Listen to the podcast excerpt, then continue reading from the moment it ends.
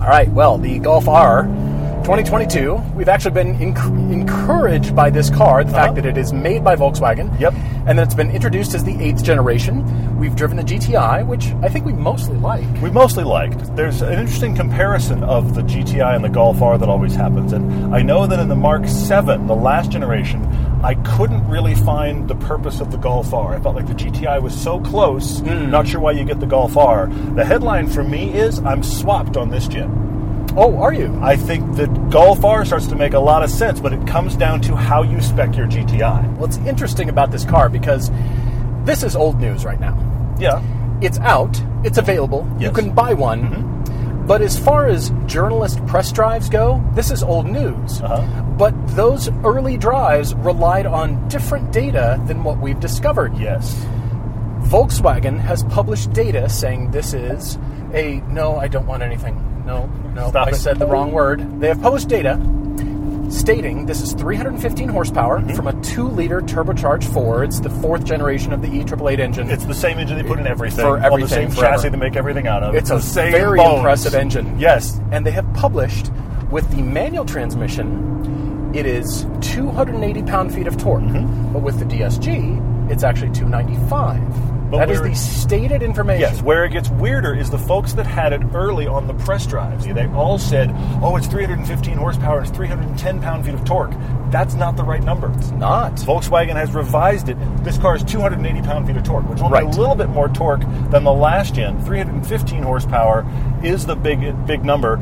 That torque is available from just above idle, though. It's just got the torque, modern turbo, It's got it great. all the time. It's quick. This it- it's zero to sixty a second faster than the GTI right now. Yeah. The standard GTI, just so you know, is seventy five horsepower down on this, and it's like twenty something down in pound feet of torque. So if you Right, get a GTI, right. that car is lighter at thirty one hundred pounds. This one's thirty four hundred pounds, so it's about three hundred pounds heavier, but it's got a lot of power and a lot of speed. This is zero to sixty in like four something. But ultimately, this car is fun to drive.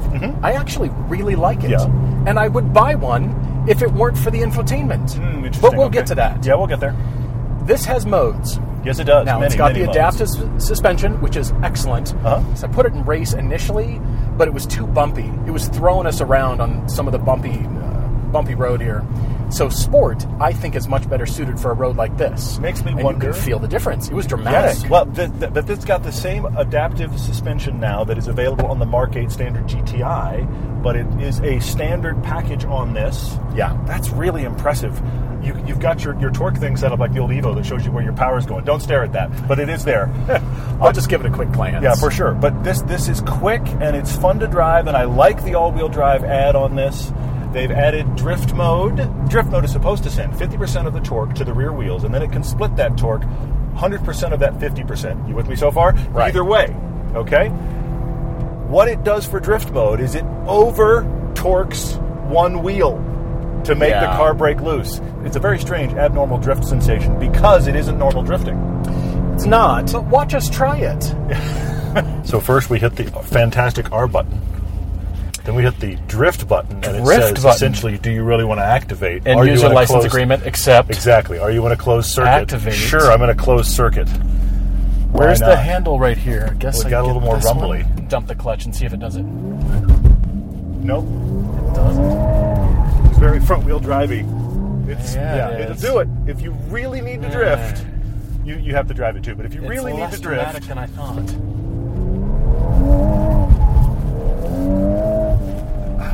the the counter steer is counterintuitive because it doesn't do it like you expect it to. You know what I mean? And then it still killed it somewhere in there. I had my foot to the floor. It's mm, Really? yeah, yeah, yeah. I had my foot buried. I never It says plugged, never traction lifted. control off. Yep, yep, yep. So it does it. I mean, if it's going to come with drift mode, guess what we're going to do? Yes, exactly. We're gonna try drifting it. Exactly right, and it, it'll do it in that very front-wheel drivey way, where it's understeer, understeer, and then oh, I guess you're serious. It's leaving some nice rubber. There you go. A little There you better. go. That's better. It's yeah, but but you have to relearn how to do it a little bit because it doesn't do it like you expect it to. it feels like the know what I car's mean? resisting everything about drifting. It's and just then it not suddenly architecture does it. set Yeah, up to yeah. do it. I mean, we shouldn't be surprised that a front-wheel drive architecture vehicle resists rear-wheel drive Yeah. Hmm. power oversteer. I don't really know why that's a surprising reality, but it is. Yeah. Apparently, the throttle modulation changes in special mode and drift mode. Mm. You feel special. Yeah, so See it? It fights it. jumps the front wheels, and then it eventually Really does. under power the front. The, it finally realizes that what you want is the Ooh. back wheel to move. I almost need to be in second instead of first. There you go. Yeah, Better. Yeah, yeah, yeah, yeah, better. But it's But it's just resisting it's- everything. It's understeer, understeer, understeer, and then it knows you're serious. Yeah, let's try this one more time, and then we'll be done with it. We got it. Yeah. Understeer, understeer. There's the back Yep. end, And then it's hard to control. and my because it's foot a- was floored. It's hard to control because there's a front wheel drive bias to it. Yeah. well, that's disappointing.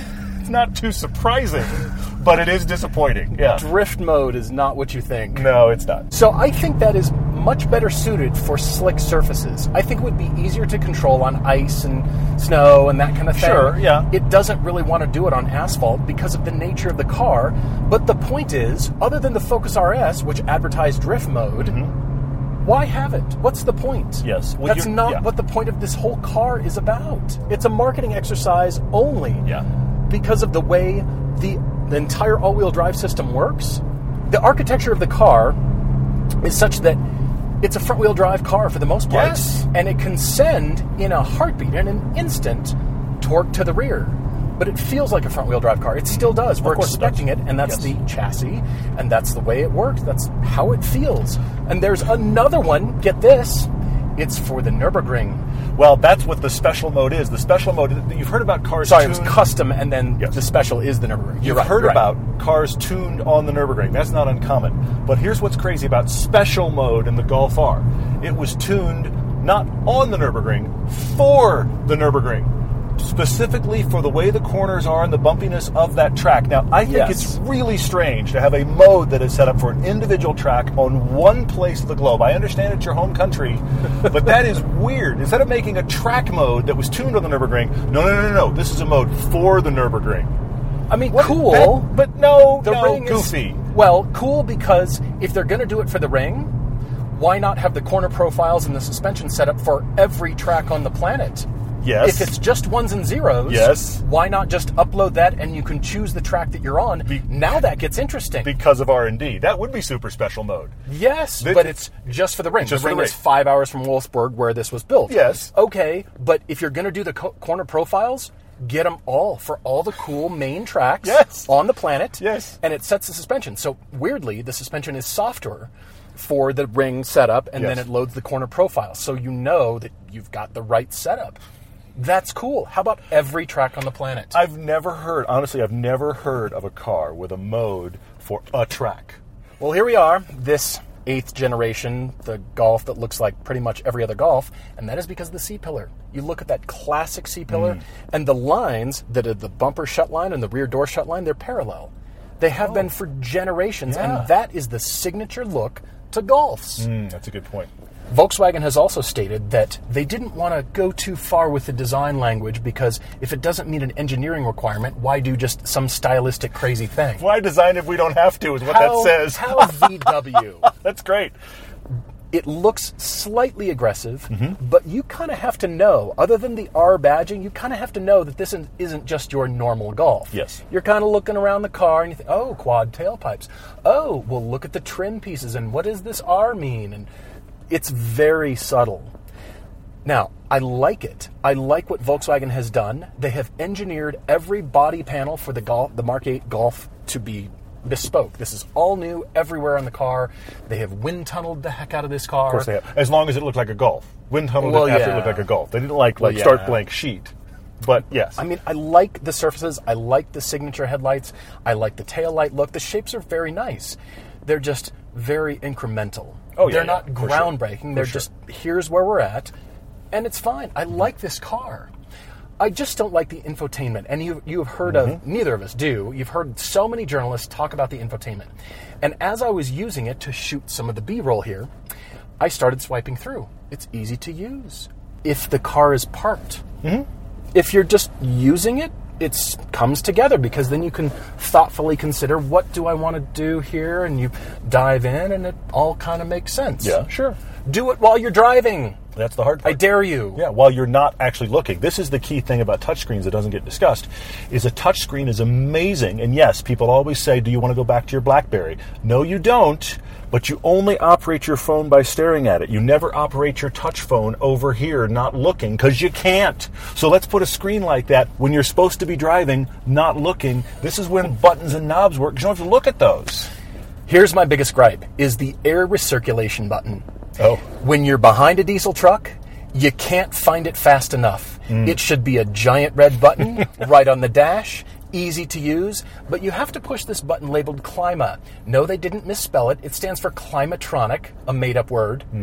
but you have to touch Clima and then you have to go, well, just barely touch it because it's not really a button, it's just touch sensitive. It's all haptics. And then it brings up the air recirc, and by that time, your eyes have been off the road for more than five seconds, and you've probably hit something. Probably run into the What truck a you're trying to terrible solve. a pro- Mm-hmm. idea!